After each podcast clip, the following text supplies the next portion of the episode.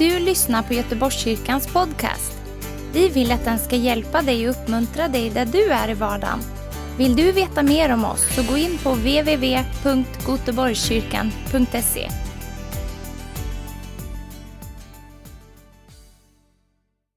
Vi har ju kommit fram till Hebreerbrevet 4 och eh, jag började ju med de elva första verserna där och ska fortsätta så vi kommer igenom kapitel 4. Och eh, nästa söndag så fortsätter Frank och då blir det kapitel 5. Och är det så att du har missat så kan du bara gå på vår hemsida så kan du hämta in och lyssna i kapp. Det finns eh, mycket uppbyggelse. Hebreerbrevet är ju ett fantastiskt kapitel, men det är ju skrivet till eh, de Eh, som, var, eh, som hade en eh, bakgrund som var israeliter, men som hade kommit till tro på Jesus. Och man kan säga att det fanns en väldigt stor risk att de gick tillbaka till Mose och lagen trots att de hade funnit Kristus och frälsningen. För det, det, blir lätt så att vi går tillbaka till vissa mönster när vi, liksom, när vi, när vi tappar det. Och eh, förra söndagen så talade jag om att komma in i trons vila. Och hur kommer man in i den? Jo, den kommer man in i genom tro.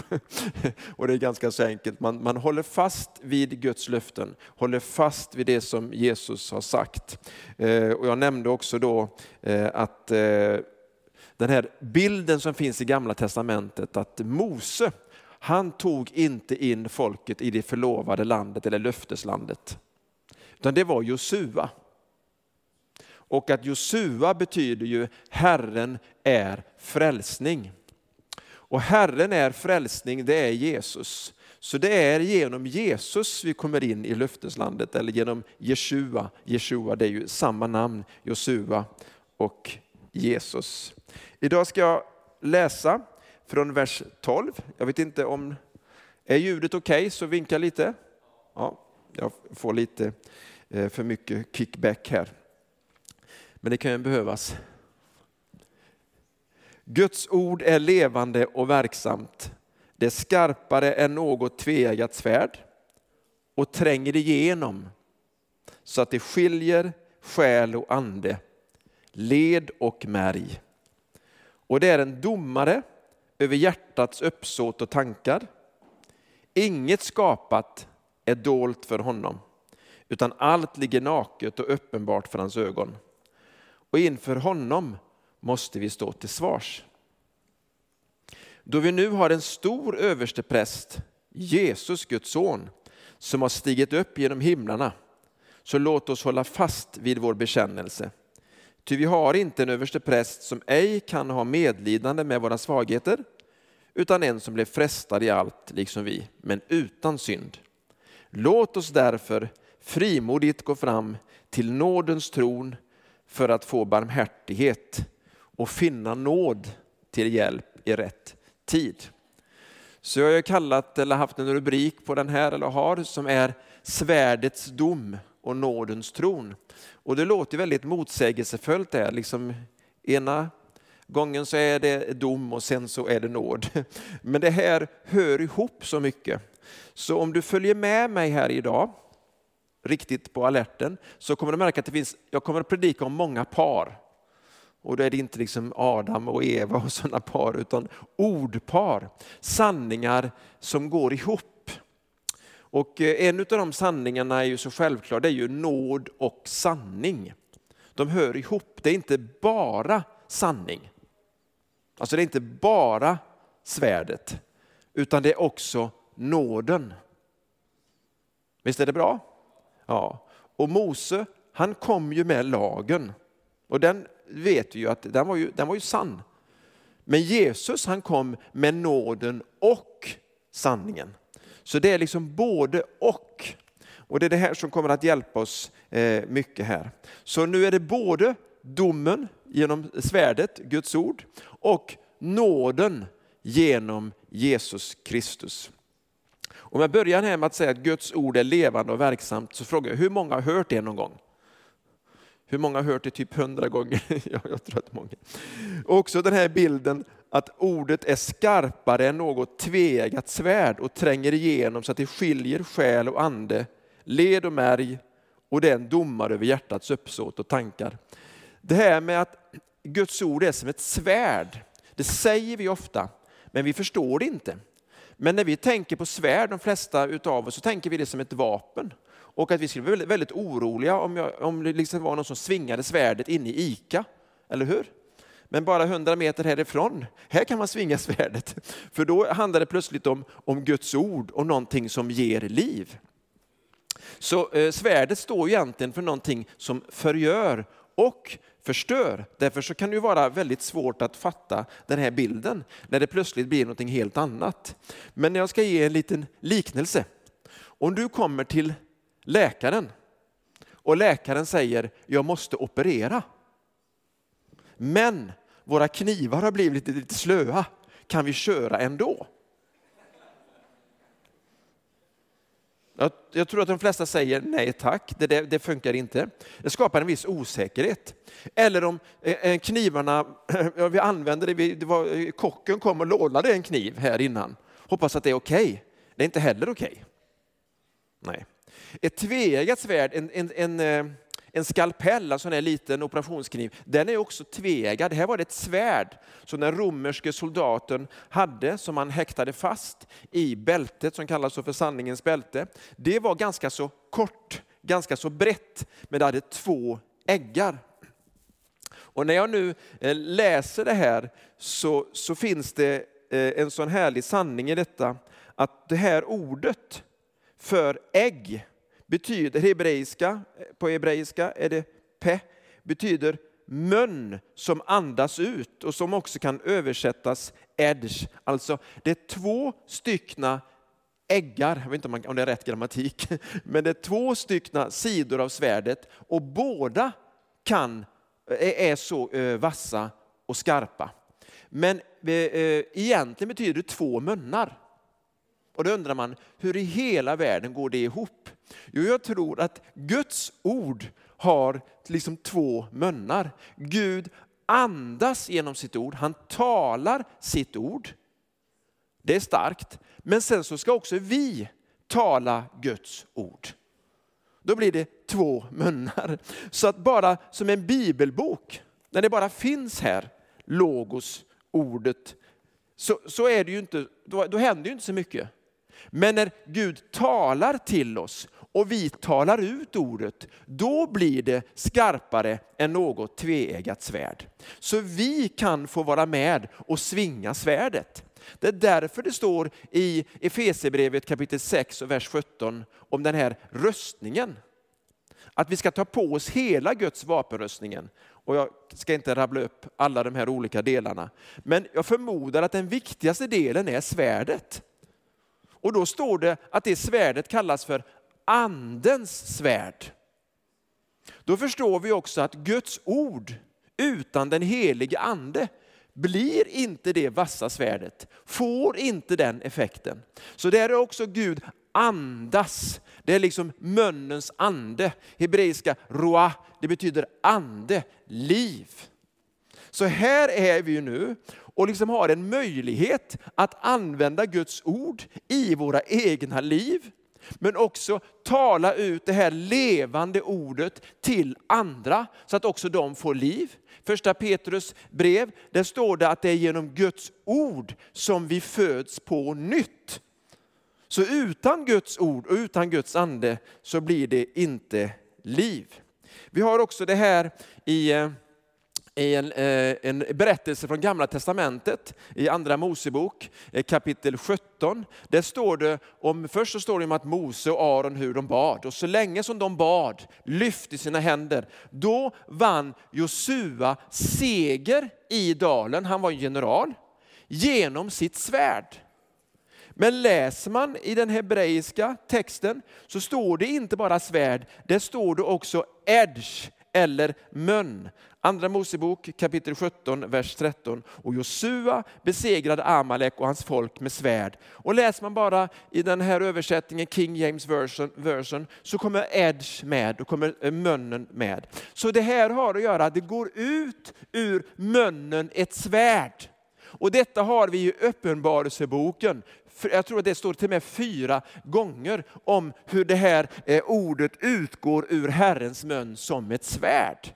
Så Jesus, han är den som har det tveeggade svärdet. Men det är också andens svärd. Men också när du och jag talar ut Guds ord genom den helige ande så blir det ett svärd. Och det är levande och det är verksamt. Grekiska energon, det ger någonting, det händer någonting när vi läser Guds ord. Hur många vet vem eh, Clive Staples var? Han, eh, Clive, du vet vem Clive Staples? Nej. Men det var i alla fall, han, han, han skulle verkligen motbevisa Guds existens. Han var liksom hel ateist kan man säga, på heltid. Eh, och eh, han forskade då i skrifterna och läste i Bibeln. Och det som händer då när han läser i Bibeln är att han söker efter fel och motsägelser. Känner ni igen det? Har ni sådana vänner? Ja, det finns en del som söker efter rätt och bekräftelse, en del söker efter fel och motsägelser. Eh, och, eh, och efter ett tag så blir han istället övertygad. Och så blir han född på nytt av Guds ord. Han heter Clive Staples. Han heter efternamn Lewis.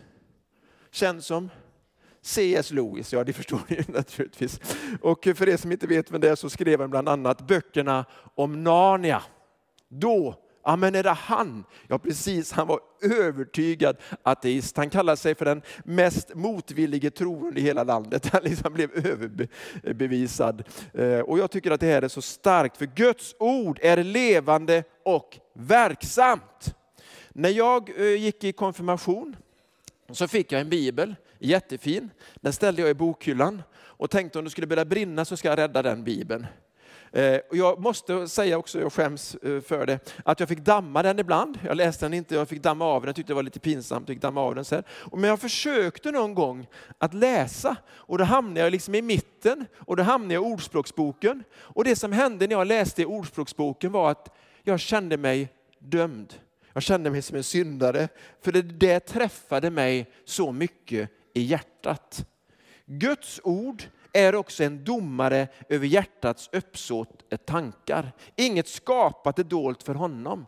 Allt ligger naket och uppenbart för hans ögon och vi ska stå till svars inför honom.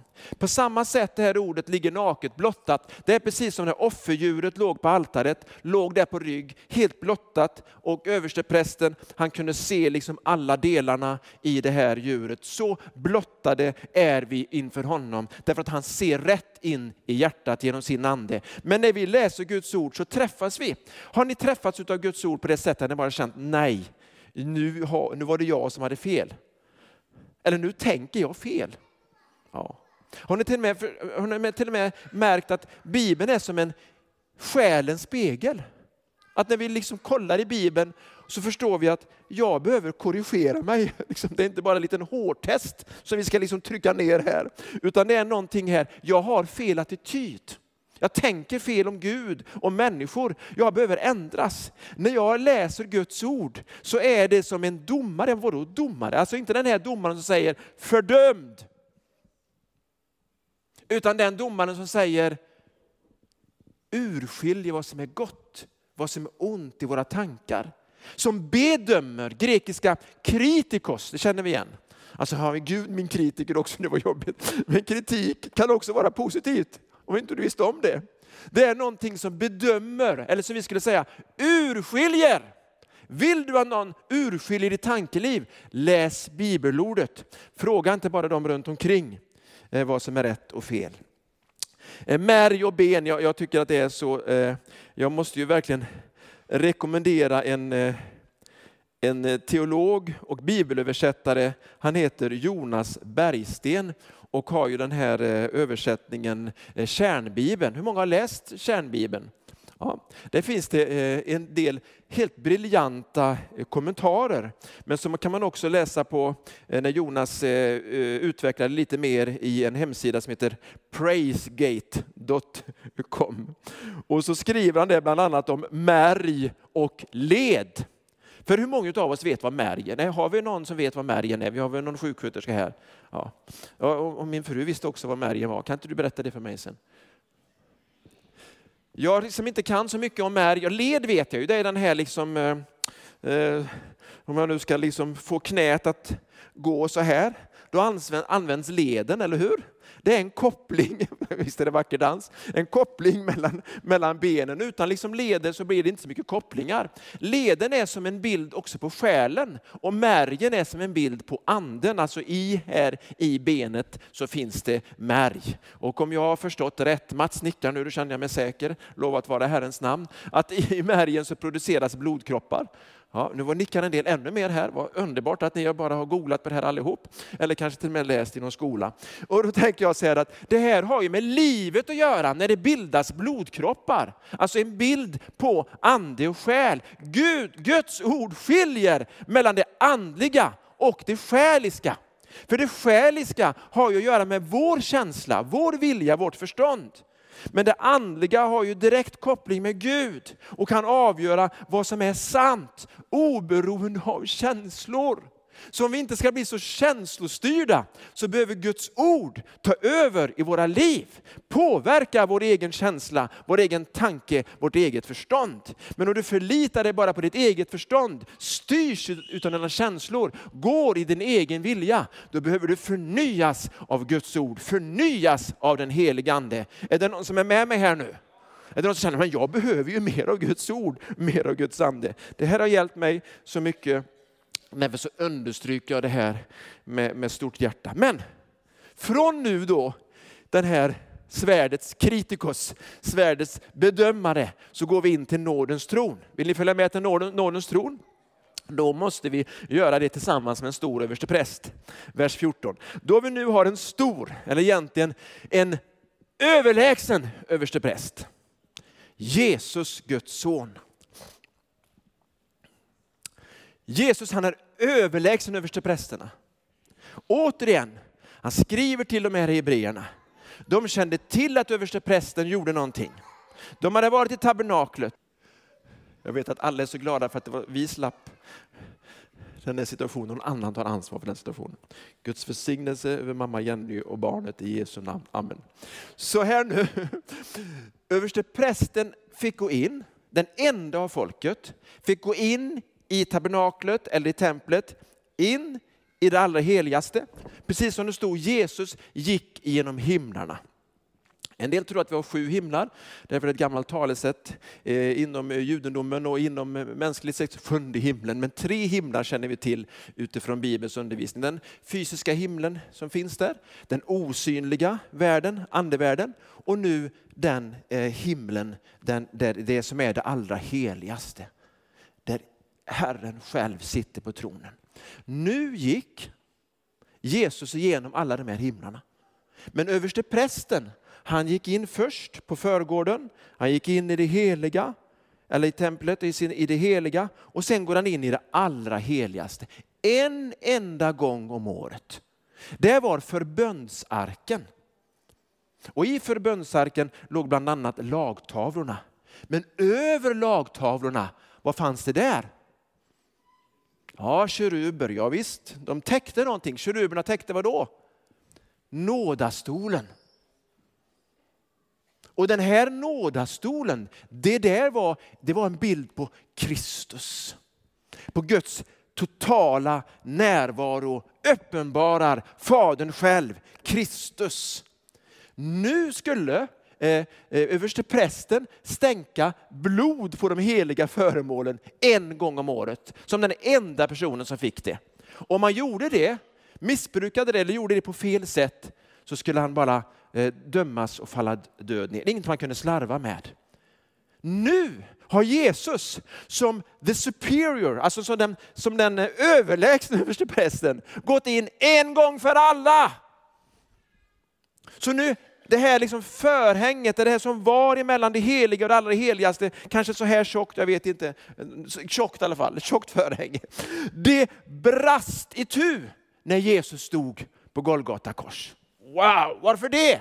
Jo, därför då gjorde Jesus någonting. Han öppnade en ny och levande väg. Inte bara så att överste prästen i Israel skulle kunna gå in där varje dag, utan varenda troende på Jesus Kristus 24-7 kan komma in eh, till det allra heligaste. Ja. Ni visste ju redan det, här men det kan i alla fall nicka som ett litet halleluja och är fantastiskt.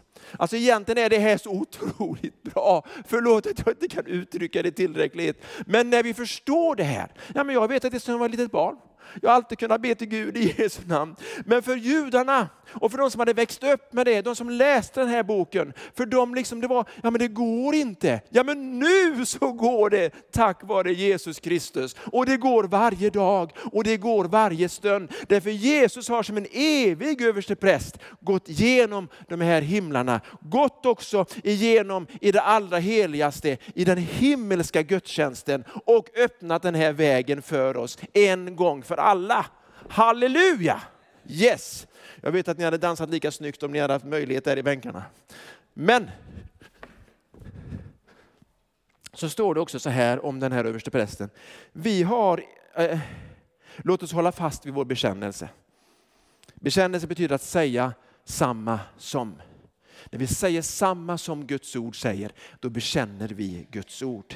Vi har inte en överstepräst som ej kan ha medlidande med våra svagheter, utan en som blev frestad i allt, liksom vi, men utan synd. Tack vare att Jesus stod emot all synd. Han blev aldrig besegrad av synden. När han blev frestad så använde han svärdet när Satan kom emot honom med frestelser så svarade han, det står skrivet. Satan förvrängde Guds ord, tog det ur sitt sammanhang. Visst är det märkligt? Men Jesus talade Guds ord och Guds ord gick ur hans mun. Och det besegrade frestelsen och Satan. Det kommer förvrängningar, det kommer sånt som förvirrar oss, som får oss att inte längre tro på Guds ord och på löftena. Men då ska vi tala Guds ord genom den helige Ande, säga detsamma som, bekänna Guds ord. Då övervinner vi frestelser, alla slags frestelser. Hallå! Det är inte bara ja, men Jesus var utan synd, men vi är syndare och vi, vi kommer alltid att falla. Och säga, Vi har kraften i Guds ord, i Guds ande, att stå emot synden. Hallå? Halleluja! Men när vi syndar så har vi en som för vår talan. Och då är Jesus Kristus advokaten. Och säger, jag har tagit synden på mig. Jag har burit den, du är fri!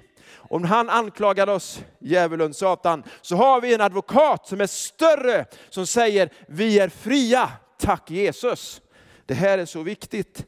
Och så står det sen, låt oss därför frimodigt gå fram till nådens tron för att få barmhärtighet och finna nåd och hjälp i rätt tid. Timing. Jag har frågat det här många och en skrev till mig här i veckan, Gud kommer ju alltid i sista stund. Det låter nästan lite negativt. Är det någon som också tycker att Gud kommer lite för sent? Nej, han kommer precis så där. En minut i. Ordet för tid här, finna nåd och hjälp i rätt tid, det är grekiska evkairos. Alltså inte kronos, alltså inte klockslaget, klockslaget, utan tajmingen. När vi kommer till Gud så får vi nåd och hjälp i rätt tid.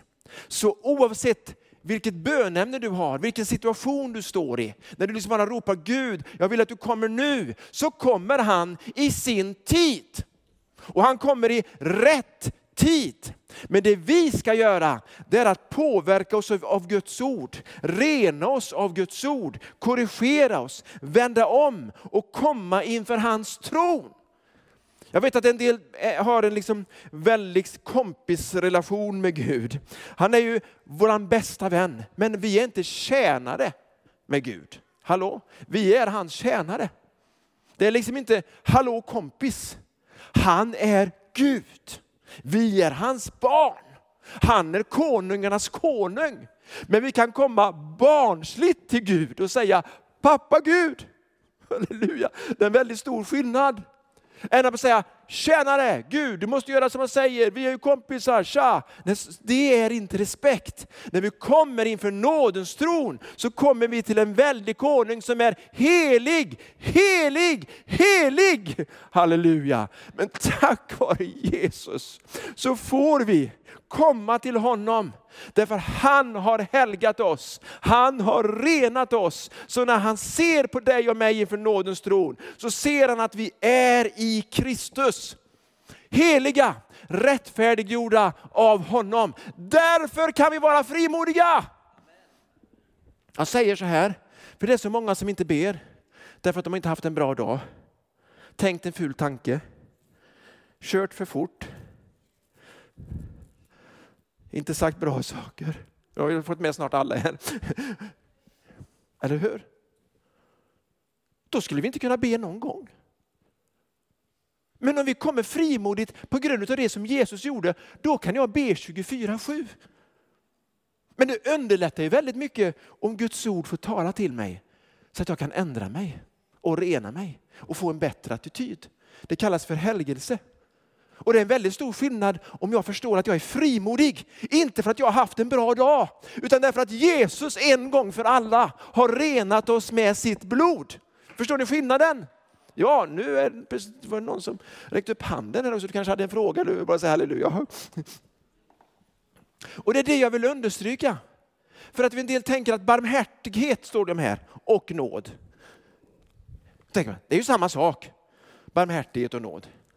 Vad är skillnaden nu? Lite enkelt.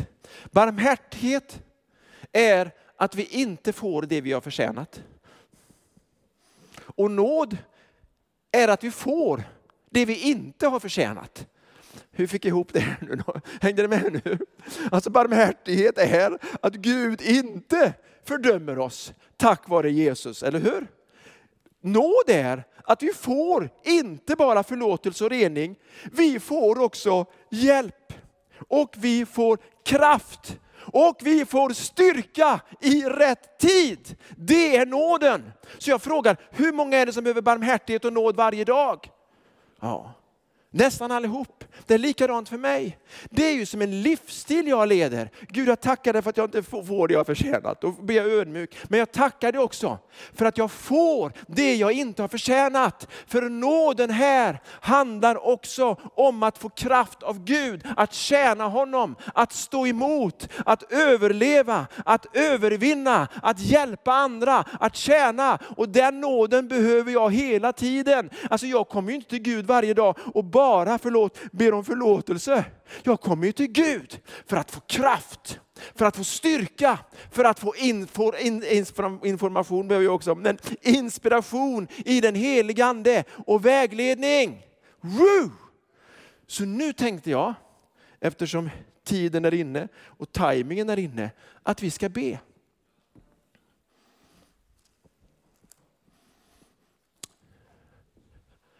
24-7. Ja, men jag kan ju inte liksom lägga mig här som en tron.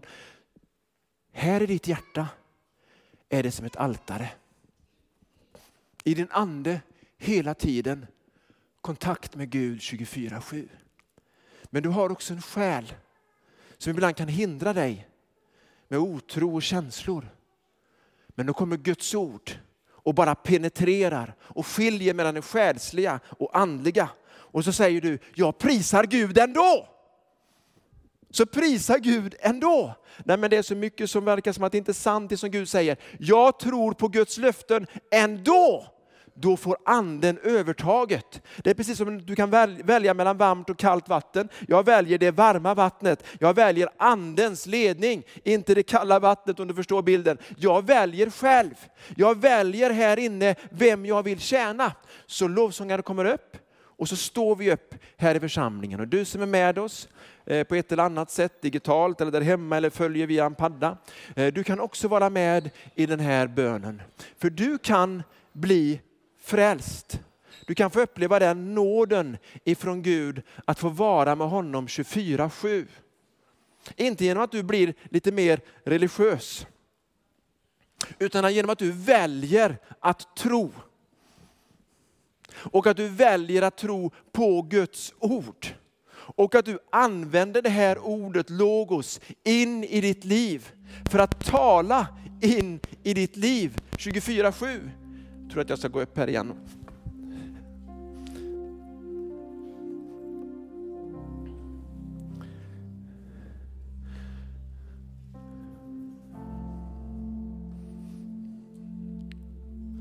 När Guds ord talar på det här sättet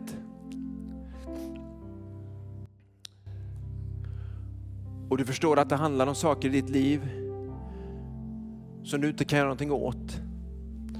Sånt som har varit. Sånt som du känner dig anklagad för.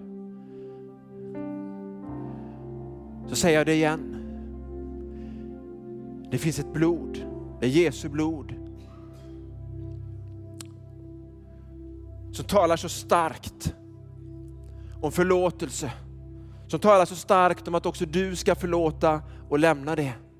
Det finns en, en sån styrka i att bara säga namnet Jesus som vi sjöng om här i början. Ska vi bara säga Jesus är den store överste prästen. Han har renat mig från all synd. Och jag är fri. Säg det igen, jag är fri. Ja, det är bra. Halleluja. Tack Jesus.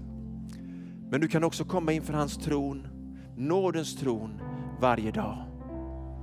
Och det innebär inte att du hoppar över helgelse, rening, korrigering, andens svärd i ditt liv. Utan det kommer där, det finns där. Men det är du som väljer vem du vill följa. Ditt andliga liv och märgen, leden, själen och anden. Vem som ska få styra. Tack Jesus. Det är precis som att den helige Ande verkar. Och du finner inte riktigt ord för din bön. Jag tror att du ska göra så här. Om du inte finner några ord så ska du bara säga Jesus. Du undrar, kan det hjälpa? Ja, det är liksom vägen in i det allra heligaste. Det är själva nådastolen. Det är genom Jesus. Men han är också ordet. Han är också mannen med svärdet. Han är också den som beskyddar dig. Men du ska göra någonting själv. Och det är inte religiösa gärningar, utan det är att du ska förtrösta på honom. Välj att tro, välj att bekänna. För bekännelsen, att säga detsamma som, är också någonting som du ska göra. Som inte Herren gör för dig. Så det du ska göra är att tro och att bekänna. Men jag tror också att du ska ta emot. Ta emot. Ta emot helig Ande. Ta emot Guds kraft. Ta emot budskapet. Det kan inte Gud göra för dig. Det är du som väljer om du vill tro och bekänna och ta emot. Men det Jesus har gjort, det har han gjort och det gäller nu. Tro på det! Prisa honom, säg tack Jesus. Lova honom, ära honom. Halleluja. Tack Jesus. Du som bara vill förnya din relation till Jesus, sträck din hand. Förnya din relation till Jesus Kristus och hans ord. Sträck din hand eller dina händer eller det du har. Utvidga ditt hjärta för hans ande. Därför det som händer när vi ber och tar emot Guds ord som Guds ord är att vi förvandlas inifrån och ut. Men för många har stannat till. För många har låtit själen ta över. Och så också tvivlet.